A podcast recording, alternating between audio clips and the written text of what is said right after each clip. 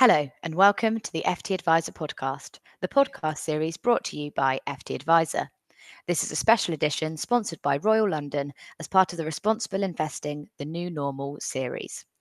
ESG investing has boomed in popularity over recent years as fears over climate change have led investors to consider the impact of their money and as a growing number of millennials have begun investing.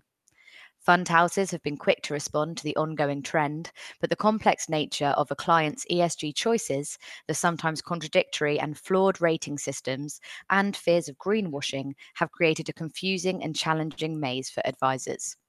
So, as popularity increases and regulation tightens around ESG investing, what is in store for advisors when discussing such products with their clients? I'm Imogen Tew, Senior Reporter at FT Advisor, and joining me today is Ryan Medlock, Senior Investment Development and Technical Manager at Royal London, and Mark Greenwood, Director of Compliance Policy at Simply Biz. Welcome to you both, and thanks very much for joining us. Thanks, Imogen. Great to take part today.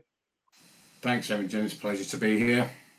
So, if we start off with kind of where we're at with this at the moment, um, what requirements are there for advisors to take ESG into account during the suitability process? Um, Ryan. Well, I think it's probably worth noting that the, the, European Securities and Markets Authority do currently state that it's best practice to capture ESG considerations within suitability assessments. And we actually carried out some research at Royal London uh, during this summer and that research actually highlighted that 77% of advisors are already doing this. So I think it is happening on a significant scale at the moment. Obviously, you've got these new MIFID II rules, uh, and, and, and when they come into effect, that's effectively going to formalize this best practice and you know kind of force advisors to capture their clients' sustainability preferences within that assessment. So I think that move is very much going to inject ESG further into the heart of the financial advice process. And, you know, we know that when these rules come into effect, advisors will need to determine whether one of two investment products should be integrated into their client's investment strategy. So you've got uh, what's called an Article 8 investment. So that's a product which uh, promotes environmental and social characteristics. And then you've got something what's called an Article 9 investment, so a product which has a sustainable uh, investment objective. And we know that these rules come into play 12 months from when the final rules are actually published. And I think clearly, you know, it's going to go much, much further than just planting a couple of additional questions in the fact find. I think obviously, you know, advisor research and advisor due diligence processes are going to need strengthening to fully capture this consideration. Sure. Um, Mark, do you think this means that the days when advisors could simply ignore ESG and still provide kind of suitable advice are over?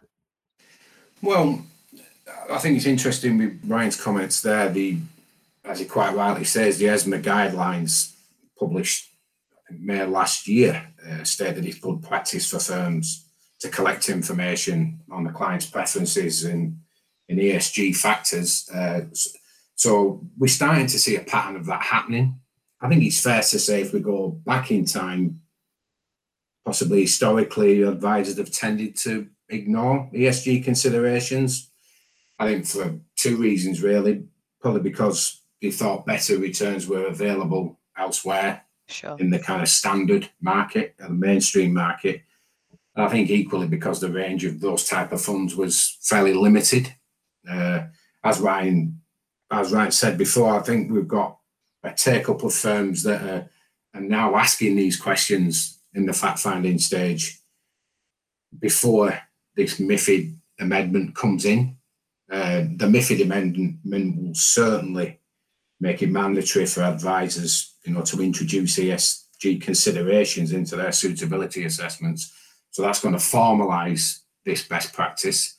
But you know, we're seeing a, a thirst for knowledge in this area. You know, we've been running some events ourselves, uh, and we've got another round coming in November this year. And the PFS are looking at doing an ESG qualification. So I think there is a thirst for knowledge from advisors. I, I do think what you mentioned before, due diligence is probably the main area. Certainly, we get questions on on our compliance help desk around ESG investments. So, Ryan, you were just saying that um, you don't think just kind of slotting a few questions into a fact find is going to be enough to kind of cover this regulation. Um, do you have any tips, either of you, for kind of what advisors can do um, to make sure they're getting to the root of their clients' ESG preferences? Yeah, I mean, well, well Mark touched upon it there in, in, in, in the previous answer. I think there's a, um, uh, you know, I, I, don't want to prescribe it as sort of like a, a, four-step process or put any sort of numbers on it, but I, I, think there are a, you know, a number of considerations that advisors do need to take into account. Uh, I think the first one, as, as Mark highlighted, uh, factoring a lot of these considerations within research and due diligence processes. That's going to be really, really important uh, in terms of you know looking under the bonnet of the different asset managers that advisors work with to really understand um, you, you, know things around uh, how they integrate ESG into their investment processes, um, what kind of initiatives and codes they're signatories to. There's a lot of considerations, I think, from a, from a due diligence and a, and a research perspective. I think a precursor to before advisors go about formally asking questions in fact finds has to be client engagement on ESG issues. I think that is a really, really important point. And you know, I think a lot of a lot of pretty significant events have taken place over the course of 2020, which has perhaps given advisors probably a unique opportunity to engage with clients on ESG issues. If we think about, you know, you know, all the specific angles to do with the COVID crisis, which present an ESG lens. I think there's a lot of opportunities there. Uh, and then, yeah, again, like Mark said, I think the, the, the educational angle and keeping up to date on developments is really, really important because, as we all know all too well, over the last couple of years, things have been moving at an incredible pace within ESG investing. And I dare say, you know, over the coming weeks, months, years ahead, things are going to continue gathering momentum. So I, I, do think it is really, really important to try and leverage as much information as you possibly can. And, you know, fortunately, we are seeing more educational material, you know, whether that's from asset managers, asset owners. Um, as Mark said, professional bodies, there's a lot more exam and study material coming out. And I think all of that um, is really, really important. Sure. Um, anything to add there, Mark? Um, what else can advisors do to ensure they're getting to the root of their clients' preferences? Yeah, I think it, ultimately having that conversation, why the clients attracted to those type of funds. I mean, these proposed amendments, these MIFID requirements go beyond just asking an ESG type question, as we've touched on. It's all about having the, the processes in place if the client answers yes to that question.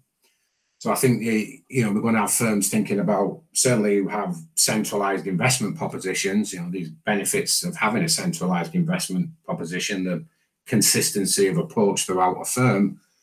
But then, if a client has particular ESG preferences, would they fit that centralized investment proposition? So will will firms deal with that kind of client on an individual client by client basis?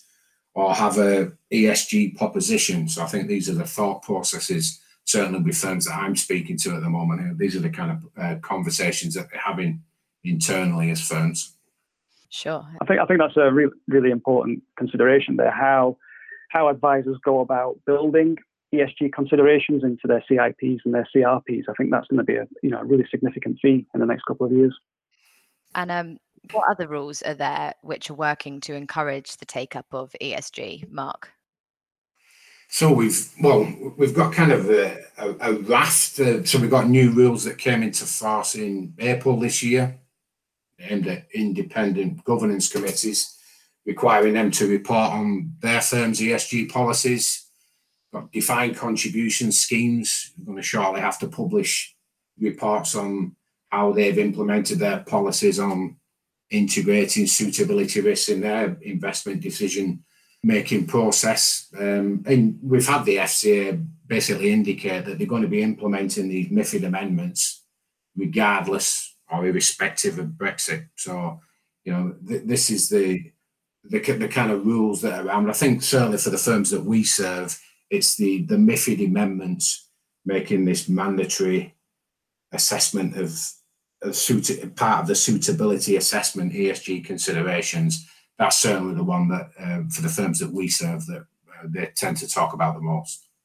Sure, Ryan. Um, any thoughts there? Are there any other rules you can think of which kind of working in ESG's favour? Yeah, well, I mean, Mark's obviously hit the nail on the head there in terms of the, the, the main rules, which I think are, are really going to affect advisor firms. I think obviously what, a lot of what's happened, as Mark said, there's you know an absolute explosion of different regulatory proposals over the last couple of years, and a, a lot of this is being driven from an EU level. So you've got this uh, what, they, what they call this Sustainable Finance Action Plan, and there's a number of recommendations in that. Uh, you've got the beautifully titled EU taxonomy, which sounds absolutely horrific, but that's this uh, classification system for economic activities that meet environmental objectives. Uh, you've got the sustainable finance disclosure regulations.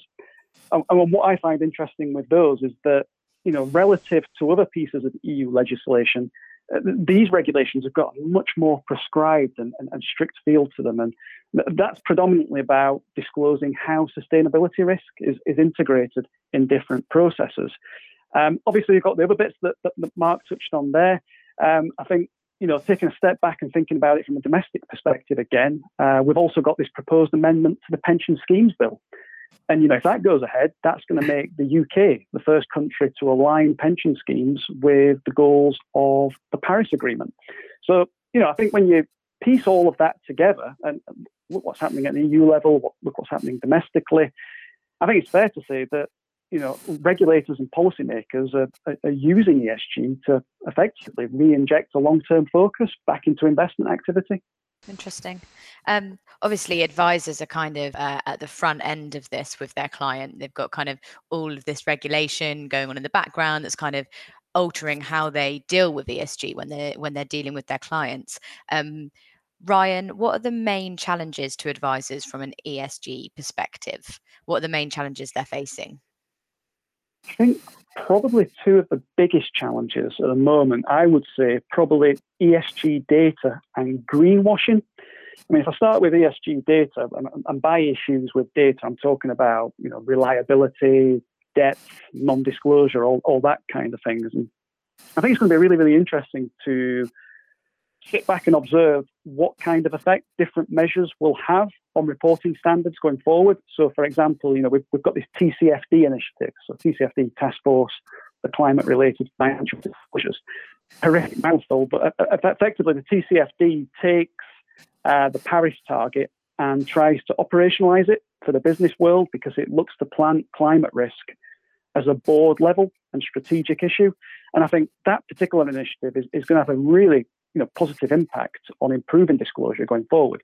But I think probably the biggest challenge for advisors is undoubtedly, you know, the, the, the threat of greenwashing because, you know, it, we're getting new ESG products uh, launched on seemingly a daily basis. Uh, I dare say, you know, with, with these new regulations coming into effect, I'm fully expecting that over the next 12 months, we see more new ESG product launches with the word uh, sustainable in the title.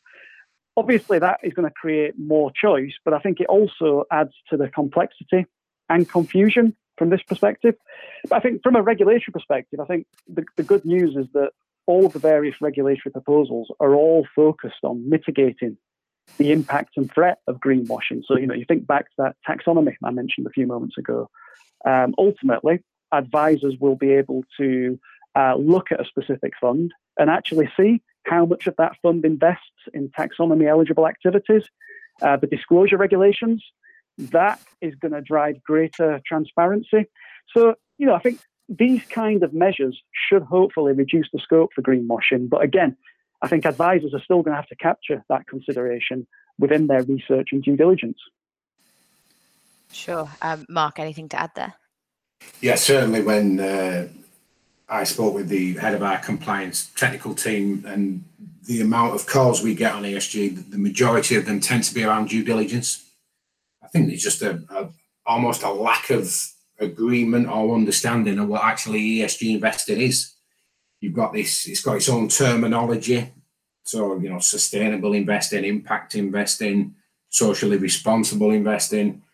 Then we move on to what Ryan's mentioned. That, you know, there's this new phrase greenwashing, making funds appear to be, you know, more ESG uh, by providing misleading claims potentially.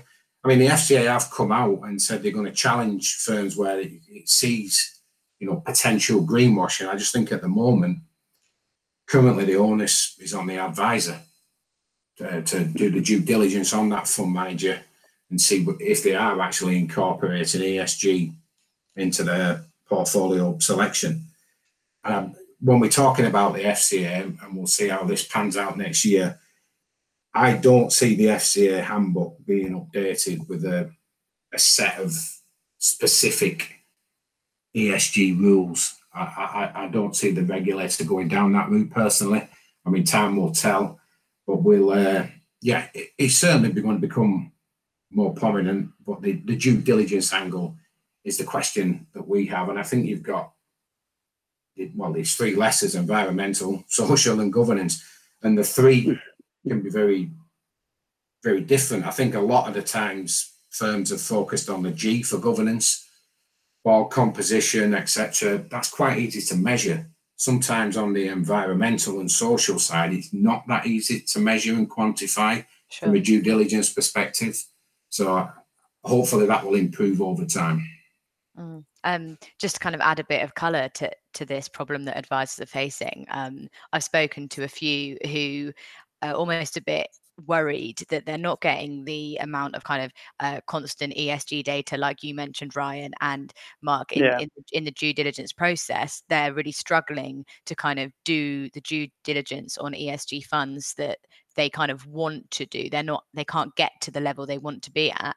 And they're worried that this might turn into kind of the next great um, kind of almost mis-selling scandal if clients feel like they've been put in funds that they explicitly didn't want to be put in just because the advisor was unable to do the the level of due diligence that that they want to do on on a kind of other funds on, on the normal returns equities type basis.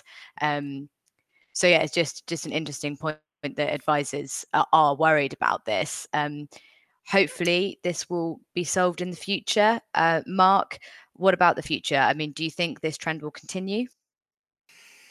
Yes is, is a blunt answer for two reasons. You know, we've seen record asset flows into ESG funds. As Ryan touched on before, we've seen a lot of investment providers now having any an ESG range that previously didn't have, and this kind of follow the money. It's an attractive market at the moment. I think the the pandemic was increased investor focus on ESG, so that would be one reason. I think the other reason would be this MIFID amendment is going to require advisors to, you know, have that conversation around ESG. And I can only see the likely effect of that is increasing assets moving into the ESG sector. So I think the blunt answer is yes for commercial and regulatory reasons. I, I think we've also seen, definitely over the last couple of years, and, and, and probably more so over this particular year, you know, we, we've seen a number of pretty significant societal shifts taking place. And clearly, uh, there is now much more of a demand to invest in a more responsible manner. And again, um, you know, you only have to look at the flows into sustainable funds over, you know, even just the summer months of, of this particular year. And again, I go back to that, you know, that, that research that, that Royal London completed during the summer of this year. And that research actually highlighted that 82% of advisors are reporting an uptick in interest uh, from their clients on ESG since COVID crisis began. So for me, I think that demand is is only going to increase, and I think obviously with the MIFID rules coming into effect, that's going to formalise this consideration uh, within advice processes. And you know, this focus from a regulatory perspective is is very much on better disclosure, greater transparency. So yeah, I think ESG, you know, for, for, a lot of people, for a lot of different reasons, is going to be front and center of our minds. Uh, and obviously, you know, aside from the obvious benefit to society as a whole, it, it, it has shown that it has the potential to improve long-term financial outcomes for clients, and, and that's why I think it's a it's a really really important consideration going forward. Sure. Um, and is there anything um, you think advisors can start doing now in order to kind of prep for when this becomes um, a regulatory necessity? Um, is there any way they can kind of embed an ESG process into their advice business now? Um, Mark, any thoughts? Yeah, I mean, embedded ESG preferences within their client fact finds, within their reviews, their ongoing reviews with clients. Again, this there is a thirst for knowledge out there in this area. You know, we run ESG events here at the SimplyBiz Group. There's a lot of other providers running specific ESG uh, themed events, and you know, I mentioned the PFS qualification that's coming our way. Again, it's increasing your knowledge, looking at your systems and controls within the firm, mm-hmm. fact finds, ongoing reviews, embedding ESG considerations within there, and starting that thought process, certainly for firms that have a centralized investment proposition, of how they're going to deal with clients who have these ESG preferences that may not fit their centralized investment proposition. So, you know, firms that we're speaking to on a regular basis are, are starting to have that thought process now and, and trying to get ahead of the game before these new amendments come in, which is expected next year. Sure. Ryan? Mm-hmm. Yeah, I think, you know, going back to what I said earlier, I think if, if firms are aren't already doing so, I would strongly encourage uh, client engagement in this particular area. Um, you know, warming the client up, talking about specific issues. Obviously, the, the, the beauty about ESG is that, that there are a variety of issues and topics that can be related to it. So, using real life examples, whatever that may be, just to bring the impact of, of, of, of ESG to life. And I think, you know, having that engagement exercise can make it a little easier to formally integrate some of the considerations within the wider process. But yeah, I think as you know, as, as Mark's touched on, as I was mentioning earlier, it's clearly much, much more than just bolting a couple of questions into the fact find. Um, it, it, it really is. So I think the sooner that firms start thinking about these considerations and integrating them, I think that'll be better for everyone. Lovely. Um, Ryan, Mark, thank you so much for joining us. Thanks, Imogen. Thanks, Imogen.